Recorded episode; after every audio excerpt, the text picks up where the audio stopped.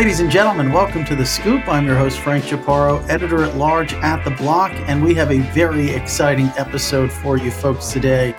Joining us on the other side of the mic is our guest, Lasse Clausen, founding partner at early stage investment firm 1KX. Today, we'll be discussing the fundamental role of tokens in crypto, the advantages of tokenization, and how 1KX works with founders to ensure Web3 ideas are economically sustainable. But before we dive in, I want to take a moment to thank our sponsors. What's next for digital currency after a brutal 2022? While the core promise of crypto hasn't changed, digital currency is still forming the base layer for a new global commerce infrastructure. From merchants at the point of sale to corporations that want to pay suppliers and even employees more efficiently. Circle has always seen itself as a connector of the traditional world and the new world of digital currency. It's like building houses. What's the foundation and can you get the foundation right? Throughout Q1, I'm happy to host leaders from Circle here on The Scoop to give listeners the chance to hear how one of crypto's most prominent builders is paving the way for digital currency utility. Visit circle.com slash scoop for more information. Have you ever wanted to use DeFi without being seen? Railgun is a leading DeFi privacy solution on Ethereum. It's also a leading privacy solution operating across Binance Smart Chain, Arbitrum, and Polygon 2. And yes, that includes DEX trading. DeFi and privacy together at last. Visit railgun.org to find out more.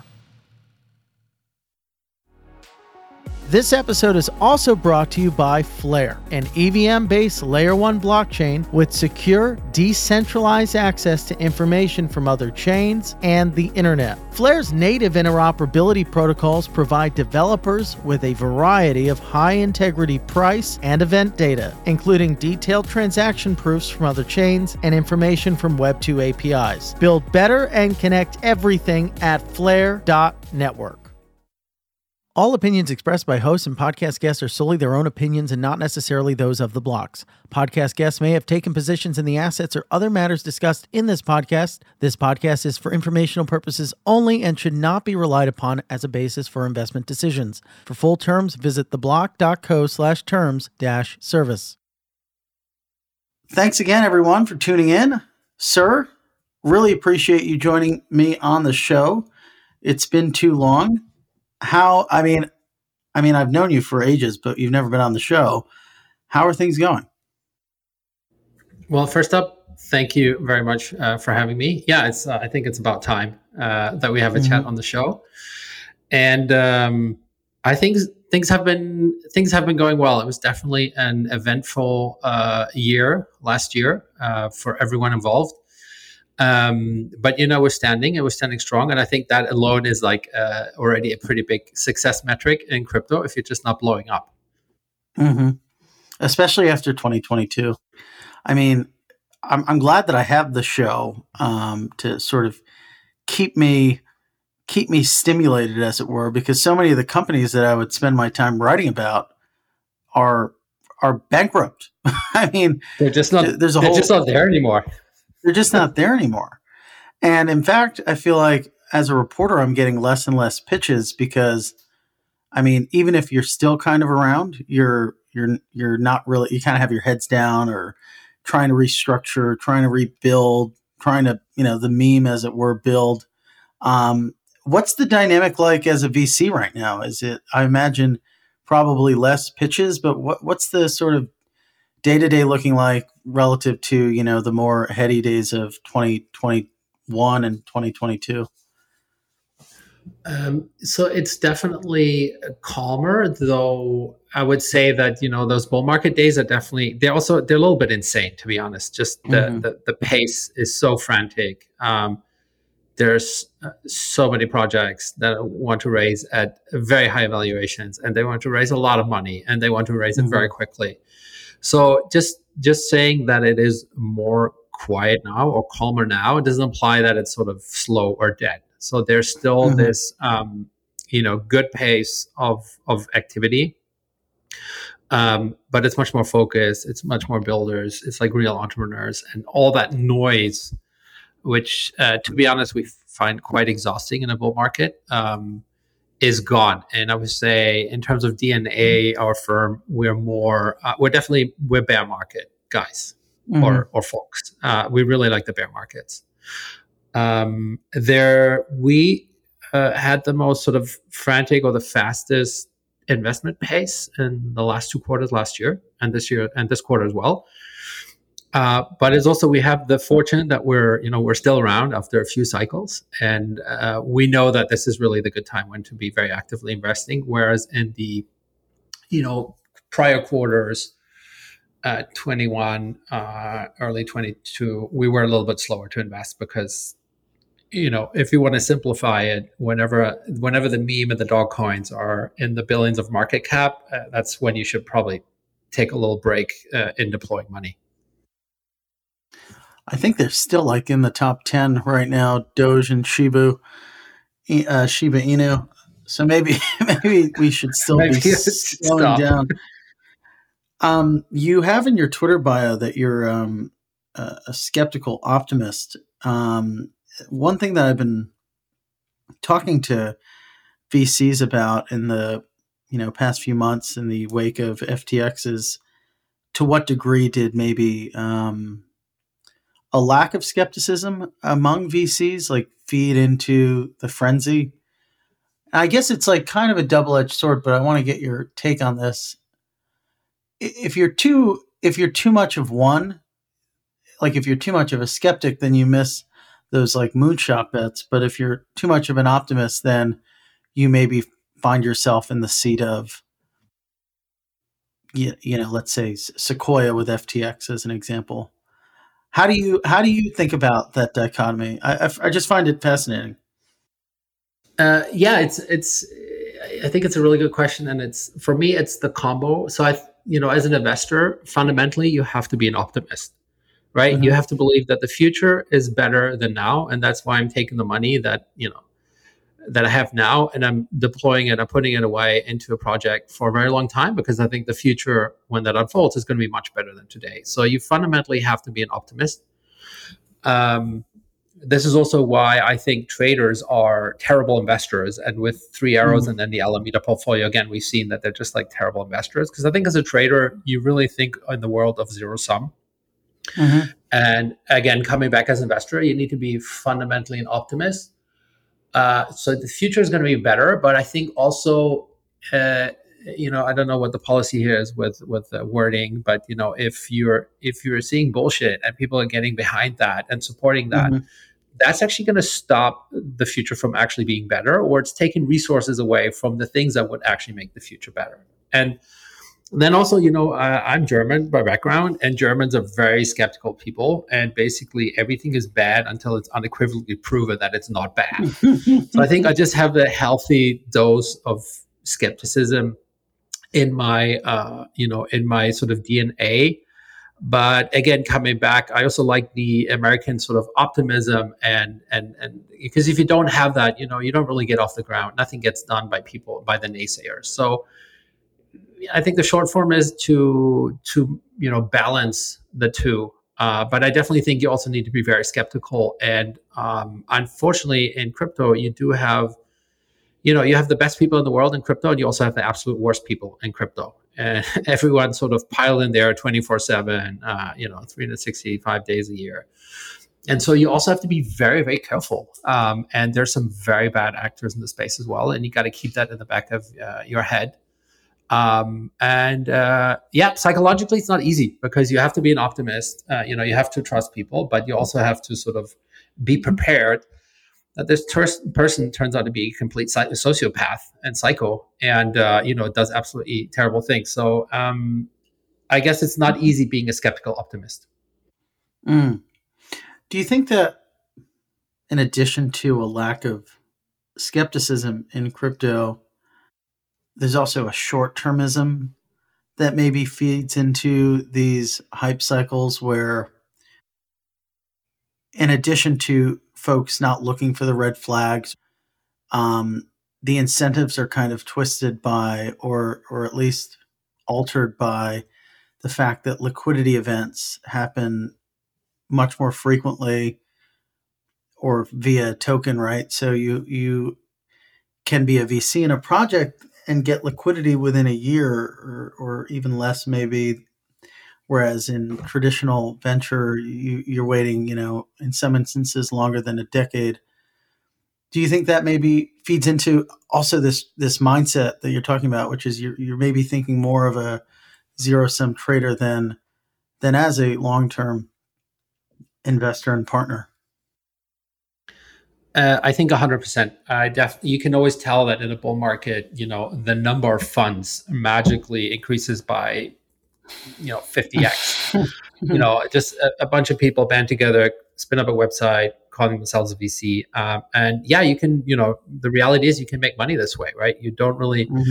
you know that this is kind of vaporware, but uh, as long as you're getting it at, you know at a certain price and um, the writing's on the wall that this is going to list uh, at, at a certain price times you know times x on binance you're going to make money mm-hmm. with that so unfortunately that incentive is definitely there um, i think one way to just categorically stay away from that so we don't sell before three years uh, also just because of short-term long-term capital gains implications um, for american lps um, and i think that's generally a good rule of thumb just don't sell you know before three years, uh, which isn't even that long, right? If you could look at the sort of seven to ten year cycle of usual VCs, um, but I think um, the space is much faster. Also, the innovation is much faster. Everything's open source, so you know one person builds it, and a thousand others can use it, and then iterate and innovate on it. And then again, that person that originally built it can also, you know, use that improvement that maybe other people did. So I think the space overall just innovates much much faster than anything else. And so i think a three to five year kind of time frame uh, makes sense for crypto venture.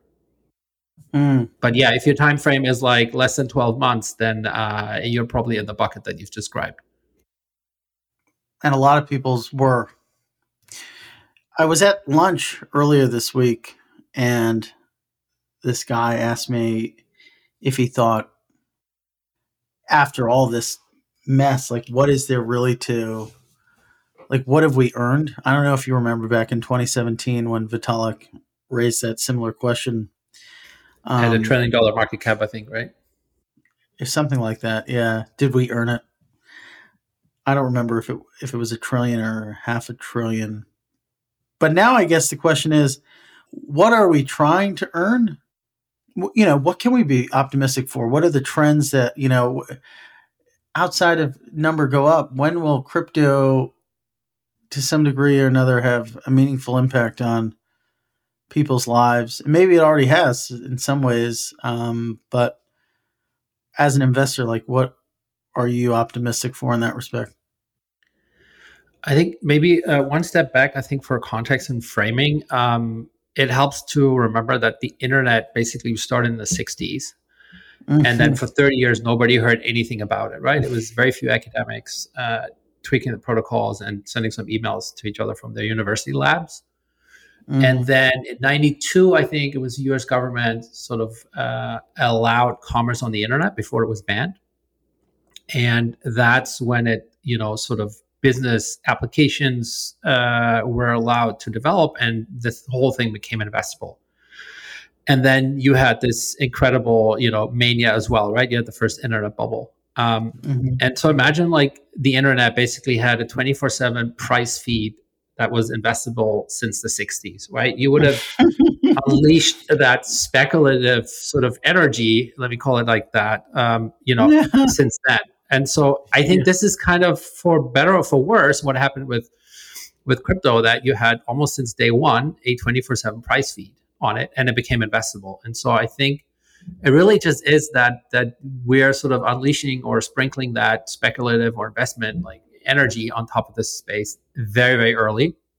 So I think we're definitely getting our head ourselves uh, a lot of times.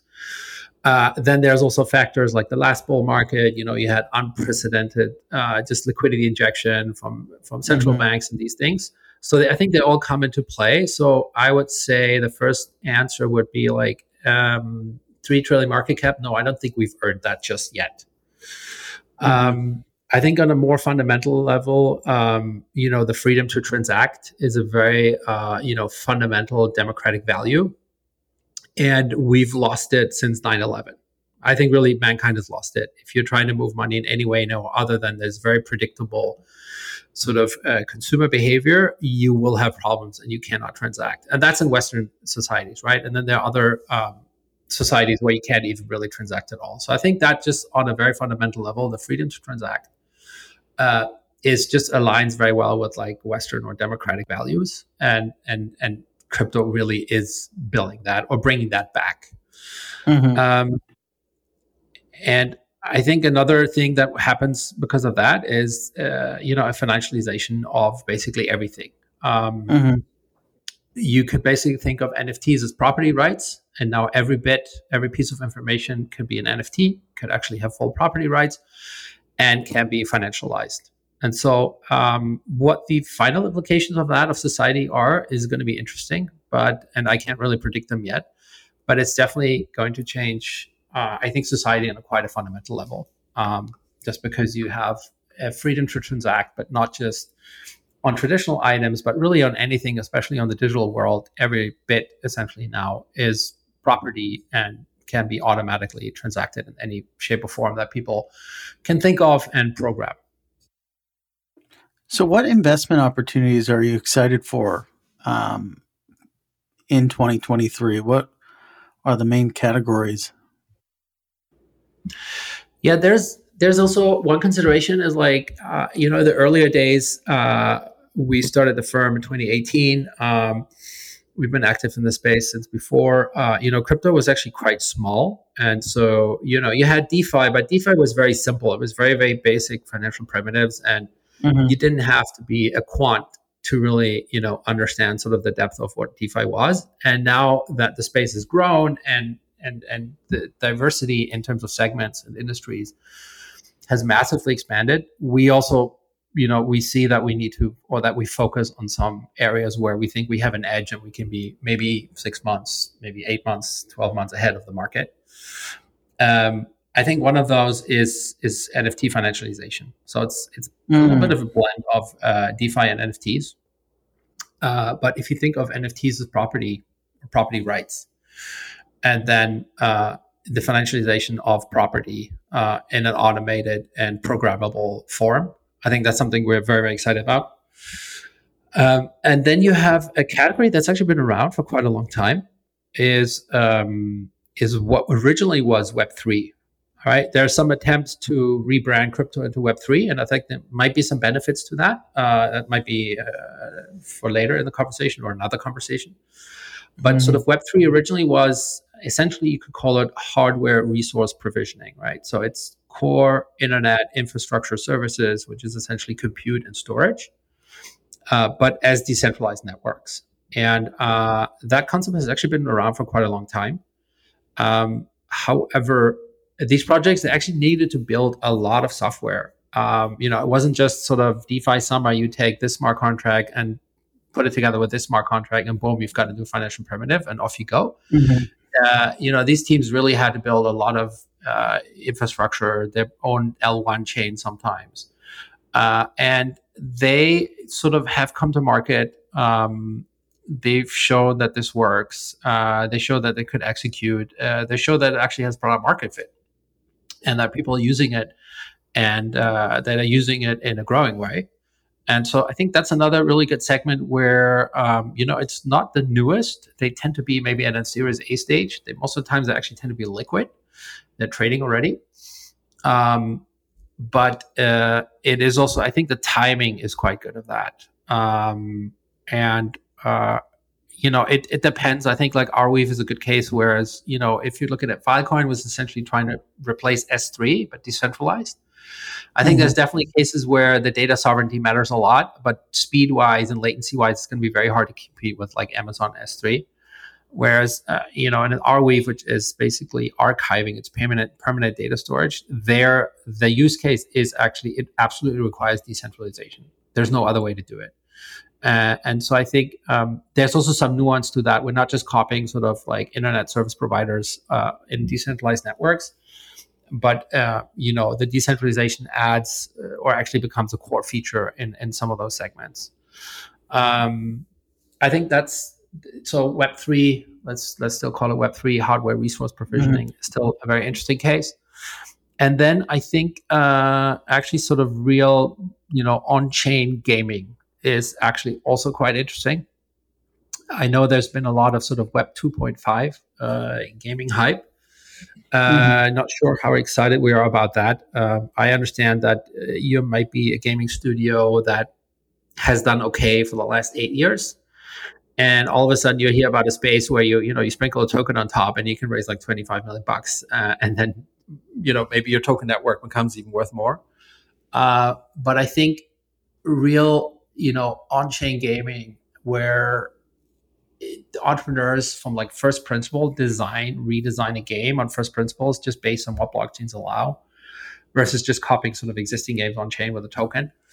And i think there the very interesting part is just the composability right? That you mm. know your the gaming primitives uh, are actually composable and permissionless pieces of a, a puzzle or a machine and anybody can take parts of that and combine it with other parts. And this is also what made DeFi very, very interesting, right? Where I think the what people really why people got so excited about DeFi was that they realized that you can really take parts of a protocol and interact with it with another protocol without having to know the founder, without you know negotiating agreements, going drinking together, mm-hmm. any of these things. You can just do it out of your basement and integrate it and use it in some form. And I think that composability is uh, actually a killer feature of crypto for many different industries. But I think for um, you know on-chain gaming, it um, it matters a lot. And actually, the, the reason why Axie Infinity actually really took off was because they had that. And then uh, I forgot the name uh, YGG. I think the guild just basically discovered that these assets, you know, are permissionless. And they can use these assets for financialization uh, and, and, things like that, and create sort of you know uh, armies of players with that. Um, so I think this would be roughly like three areas that we're um, you know excited about. There's there's some others, but um, I think at this point we feel that those are the ones that we understand quite well, and uh, we've been deploying into them for quite a while. What do you think is the main benefit of composability as a game player? Because it, I mean, the DeFi aspect makes a lot of sense, right? You know, you, again, you don't need to enter into a specific arrangement or business partnership to tap into the infrastructure of something like a Uniswap or Compound. Um, and if, if you're someone that's keen to spring up some sort of financial application, that's that's a good shake. As a gamer, like how would you sort of um, articulate the benefits of composability as you know someone who just is in their basement as well, playing games all day. Yeah, and I think we we hear a lot this like, oh yeah, you can take that sword and you know you can take it to another game. Um, mm-hmm. So I yeah, do people I'm not sure, want to do that? I, yeah, it's a good question. I'm not sure that the composability here matters that much for the actual user, for the gamer. Mm-hmm. But I think it matters a lot for permissionless innovation. And mm. as a general principle, permissionless innovation is extremely powerful. And when you have that for game developers, that they, you know, basically have a set menu of gaming primitives, uh, and they can, out of their basement, just play around with those and create new primitives, which in turn then others can also just experiment with and use and, and you know and integrate into new games. I think that's where the composability matters. So more on the supply side. So um, mm.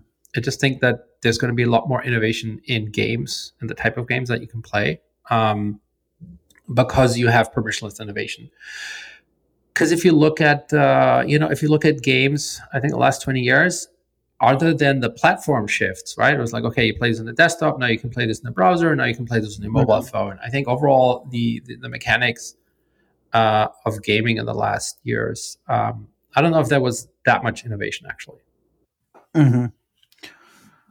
It's an interesting point. Um, I do think that there's something sort of cool, though, from an individual user experience about maybe not getting to carry your sword across different games, but at least getting to when you talk about the financialization of of all these things that have never really had a very clear value or maybe they had a value but not very not accessible value, um, there is a neat future that may exist, may not exist, where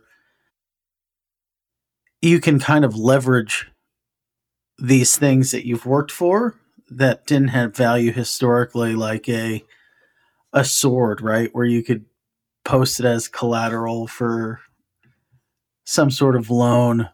Um, because they do have value that just hasn't been unlocked. I find that really fascinating.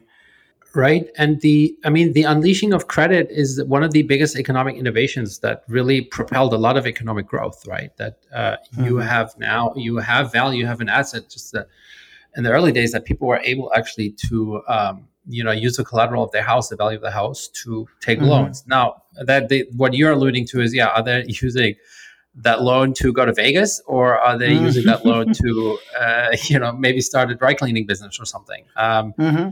That's, I would say, technology is basically neutral. It depends what we make out of it. Uh, but just mm-hmm. the fact that now it does enable it, it, it, it, you know, we enable people to do new things. I think is very powerful.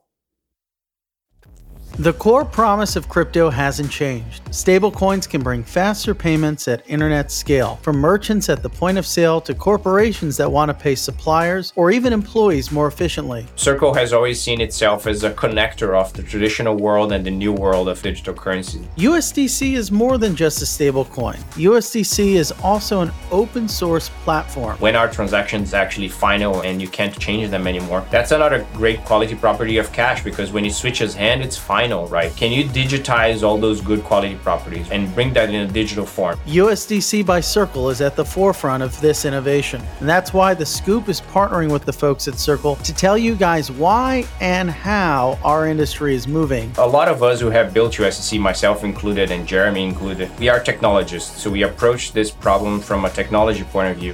Visit circle.com slash scoop for more information. Have you ever wanted to use DeFi without being seen? Railgun is a leading DeFi privacy solution on Ethereum. And it's also a leading privacy solution operating across Binance Smart Chain, Arbitrum, and Polygon too. Shield your funds and use them privately on your favorite DeFi apps. Railgun's cutting edge zero knowledge system encrypts your data from public view. And yes, that includes DEX trading. DeFi and privacy together at last. Visit railgun.org to find out more. This episode is also brought to you by Flare, an EVM based Layer 1 blockchain with secure access to information from other chains and the internet. Flare's State Connector acquires detailed transaction data from blockchains and information from Web2 APIs in a decentralized way, so it can be used securely, scalably, and trustlessly in applications running on the network. Paired with the Flare Time Series Oracle for decentralized price and time series data, Flare delivers a developed developer focused blockchain with secure native access to more off chain data than ever before. Build better and connect everything at flare.network. What are your thoughts on like Web3 identity? I I mean I think it's uh, you know the last I don't know if you had this feeling, but you know, if you don't know where your passport is, uh, it's mm-hmm. one of the worst feelings you can have because your your freedom is basically curtailed. You can't happens to me every right? yeah, happens can. to me all the time. I'm wondering where and, my uh, passport is right now. And if you're someone who travels a lot like me, it's really it's what it's really the feeling of I don't want to say like you're in jail, but it's something it goes in that direction that you just it's you lose your freedom basically. Yeah, and I think um, so yeah, we have a complete monopoly on identity. And again, if we are moving overall, uh, you know, historically towards more democratic, uh, uh, you know, and freer societies, I do think some form of sovereign identity is uh, is part of that journey eventually. Um, I think it's really hard. Anything with network effects is, or sort of a protocol, right, which is basically just a set of rules that everybody agrees on is uh, you know the larger the number of people that have to re- agree on this new protocol um, the harder it is also to upend right and change it. So mm. um, i think uh, you know with uh, zero knowledge technologies you will also get to the point where you have privacy preserving identities. I think we're not just there yet. So i think now at this point put your identity on the chain is actually quite dangerous.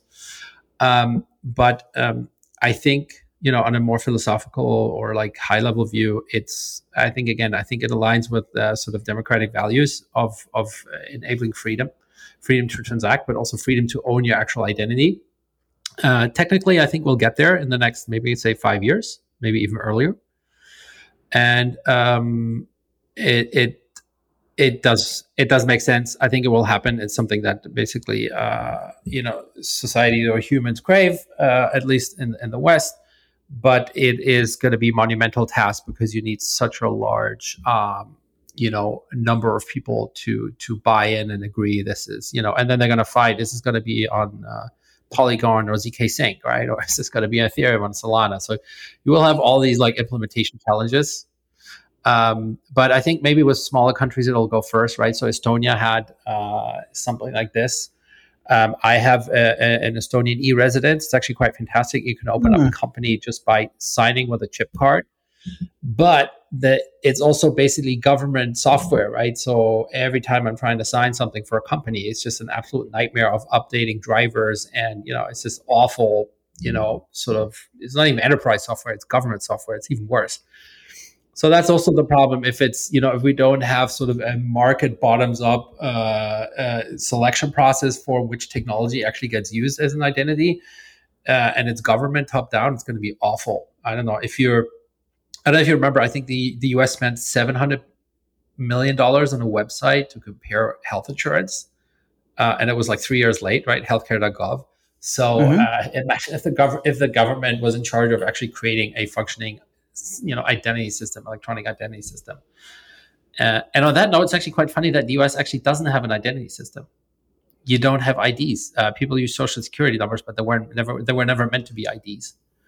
Um, so yeah. So hopefully we we we do find the tech is going to be ready. I think in the next couple of years, and we find a bottoms up sort of selection process for what is the technology um, to host your identity that you control if I don't know um, if you've ever lived in the states, but I think most people can relate to, especially if you're in a more suburban area, paying your water bill. The websites typically for these like public utility outfits are, I mean, they need to be seen to be believed. It's like not even like out of the 90s. It's like out of like the 1960s internet. It's like they're unbelievable. Unbelievable. Um, I have family in suburban Texas, and yes, everything there is also like the US is, you know, from the outside, the US seems like, you know, the epicenter of innovation and technology, but there are large parts of the US that are very backwards. People driving around with checks to pay each other. Uh, it's, it's quite. Oh, my God. It's actually, you know, it's pretty shocking in a way, um, the extent to which all of these major fintechs are based here, with the exception of like let's say Stripe or Revolut or a lot of the different European um, neobanks. But I mean, the the sort of like financial infrastructure is here, and the extent to which I mean, not even just. I mean, not just checks. I mean, checks are still quite prevalent, but also just like the friction of paying at different places and the lack of tapping and you know or touchless rather um, commerce and, and payments is just it's just astounding um, relative to the rest of the world. I think i mean there's a lot of blockchain critics that are saying look why do i need this in the west? I can pay. Um, I think there's a segment of the population that has zero friction in payments, but and uh, we actually recently um, had a conversation with a uh, international social app, and they said actually if you want to have a large international company that accepts payments from millions of users all across the world, it's there's the very very few people who can do it. There's very few companies who can do that. Even Airbnb sort of internally, and I think Uber are considering themselves as payment companies now. So yeah. it is extremely hard, and that also, you know, uh, disallows a lot of innovation to happen because you need to have a lot of VC money, and you need to be very large to actually operate across different countries and and receive payments. Uh, and and and so I think that problem is actually also still there. So I don't think you know I'm. um, you know, I'm not one of those people that says we don't need crypto payments. I actually think uh, there are very large industries and segments and countries that massively benefit from it. Yeah, just the frictionless of it, frictionless nature of it. I I still have to pay. I pay my rent in New York with checks. It's it's um I, I take pictures of them and email it to my landlord's secretary. I would much rather just send him some USDC if he had a wallet that would take um, no time at all. I was helping a friend um, rent our house out for for a few weeks, and the guy paid me in USDC. It was simple, seamless, easy. Um, maybe we could talk about like the blockchain layer one wars. That was kind of a story last year. How do you see that shaking out this year? And is this an area that you're playing? Like, do you are there specific layer ones that you back, or is it more, um, you know, companies building in, in crypto? I think for us, um, you know, sort of the where the innovation will happen is where most developers are organically drawn to and are active, and they're you know as co-organizers of ETH Berlin, ETH Lisbon since 2018. Mm-hmm. Uh, we've just seen this incredible draw of like very creative developers and engineers to Ethereum. It's just been always, mm-hmm. and it's organic, and they on their own dime fly halfway across the world to you know sleep on the floor for three days to participate on a hackathon. And so we've saw that very early, and so very early sort of focused our efforts on Ethereum as like a generalized smart contract platform, um, mm-hmm. and then sort of you know very specific L1s with very specific different um, you know use cases. Something like an Arweave, which is just sort of permanent data storage, completely different sort of use case. Um, mm-hmm. So I think the the i mean it's interesting. I think these l1 investment narratives for some reason they just are so easy and so many people jump on them because you have this well ethereum does 15 transactions per second. This one does 1500 so therefore it's you know that many times better and should be that times worth more. I, I think that's really how simple it is. I'm still trying to wrap my head around why these l1 narratives are working the way they are. Um, I think there, if if something is like generally different differentiated architecture and an attempt uh, to scale without just you know yeah putting one of the levers down of like you know security, decentralization, and speed. Um, so yeah, I mean, you know, and EOS is very fast because it was just 21 guys who turned out to be colluding all the time. so there's a reason that Ethereum doesn't have just 21 nodes.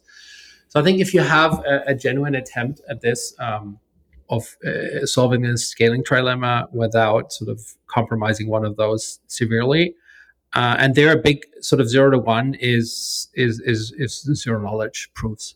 So I think um, it's I think this year, next year will probably be more about different layer twos and sort of optimistic rollups versus zero knowledge based rollups. Um, full transparency, our bets are on zero knowledge um, based rollups, uh, particularly zkSync.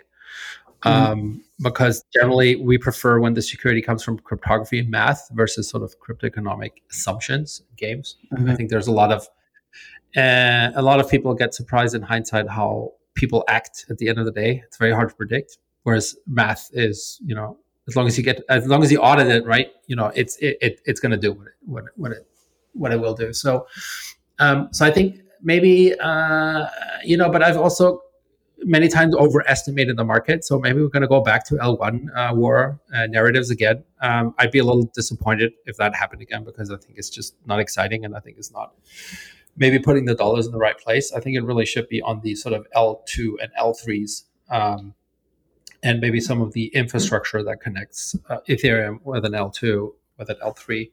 Um, yeah, that maybe one or two very differentiated uh, you know L1s, um, it's going to be a big space. So I think there's definitely space for that.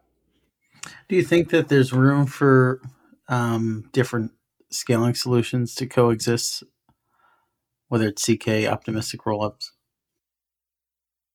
I think so. Uh, similar to L1s, you know, you have um, you have a lot of different use cases for blockchain, and some of them, not every one is you know twenty billion dollars moving in and out of a DeFi smart contract right? So the security requirements for some of those are just lower. I'm just sending, you know, a $50 NFT back and mm-hmm. forth. I'm just playing a game where you know my game assets are like worth five dollars, maybe twenty dollars. I don't think that needs to be on zkSync, um, and that is very well, um, you know, uh, I think it's very uh, comfortable in in in the different L two, maybe L three with maybe less security assumptions. Mm-hmm. Um, as long as it's still permissionless and you know you can move it in and out and move it to maybe then a different ecosystem a different l2 where you know there's more liquidity uh, for financialization etc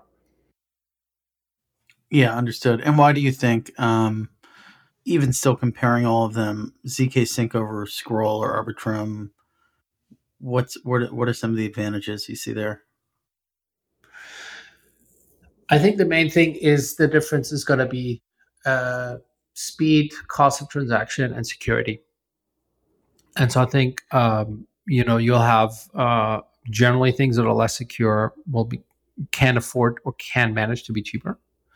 Mm. Um, and then you know, I mean, the same you are you doing transactions on Ethereum L1, which you know now costs you token transfer every five dollars. Uh, mm-hmm. But if you're sending 20 million bucks around, maybe you want to do that on Ethereum. You don't want to do that on I don't know Polygon.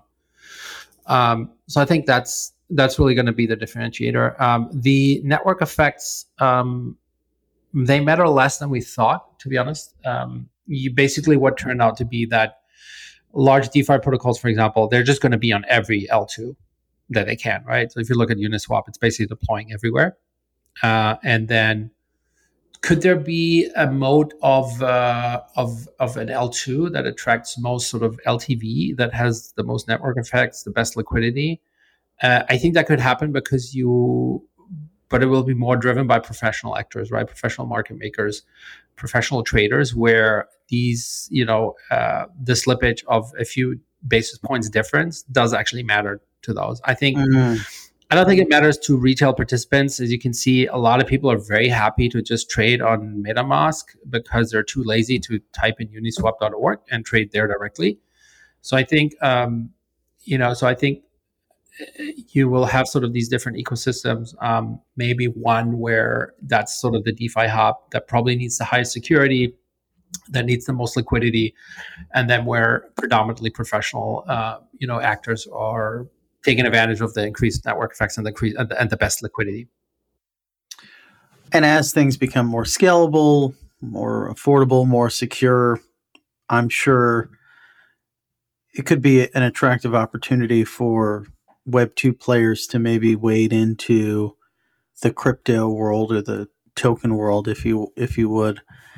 What what do you think that like we often talk about like Web 2 or rather the traditional world getting in vis-a-vis investing and buying these tokens but do you think it's possible for them to sort of become web3 right for a uber or that's often the example used to then almost sort of become web3 and deploy like a a token model I think it's the ultimate innovator's dilemma. And not only are you basically ideally completely giving up your margins or even any profit, uh, which is would already be a long stretch, and we've seen historically that this even happens among companies. They don't see, uh, or they see actually markets, or they see, you know, uh, a verticalization of their product line, but just at much lower margin. Higher scale but lower margins, then they just don't go for it because they don't want to cannibalize their margins, right? And then a young nimble startup comes in and is happy with the lower margins and just basically replaces them. I think here you have that plus uh, it's I mean it's virtually impossible for uh, you know a listed company with uh, fiduciary shareholder duties uh, to say hey guess what we're an open source token collective now. And uh, we're not going to really charge any fees on this thing. Uh, it's going to be indirectly financed by tokens that maybe suppliers of the network need to stake. Uh, I, I, so I, I think that's literally impossible. So it does seem like really the ultimate uh, uh, ultimate innovator's dilemma. But you you know you can see like um, an, an, Instagram implementing uh, Polygon, Facebook Connect, and Arweave. for their NFT created creation and marketplace infrastructure.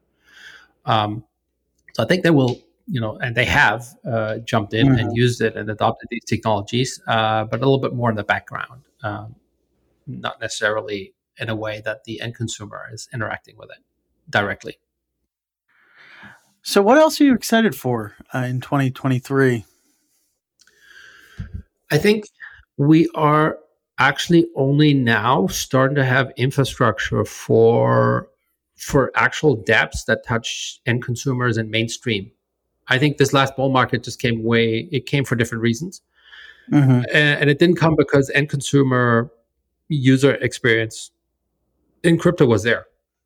And I would say make the case that now with uh, you know, I would say ZK based L2s and then their L3s, which are really, you know, sub cent uh, transactions and speed and scalability, uh, you actually now is the time for an app developer to come in and build their whole game, their whole social app, their whole whatever app completely on crypto. I think that's just now. And so um, for them to start and really build on it. And then you have things like, you know, Wallet Connect that really enables, um, I would say, consumer grade um, user experience, custodying their own keys.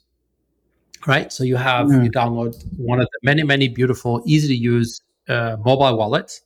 And there's new ones every day, and they're and they're great, and they're innovating, competing with each other. Your keys are stored in the secure enclave on the iPhone, which is quite good.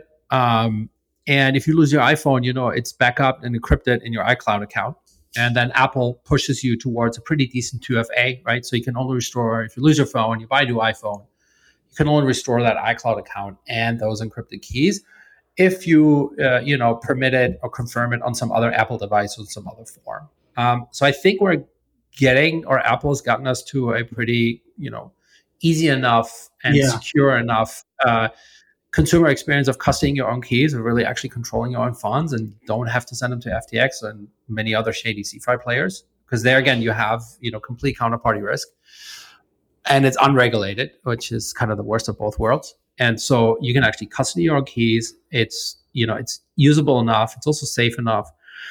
And then also considering that now we're having you know libraries, uh, uh, tooling, infrastructure to make it very easy for an app developer to actually uh, deploy on blockchain.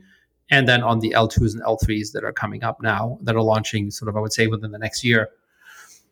So I think that's that's exciting. Um, before, honestly, you know, if you you were an, an, end consumer and you got FOMO into buying NFTs because your friends made money with it, and you had to deal with like a two hundred dollar transaction to buy an NFT on Ethereum L1, and you had to click around with your ledger and the MetaMask wouldn't work. And then you had to go on Firefox and try it there. I mean, yeah. Know, we, we all know this. It's just, it's not a sticky experience. It's not fun.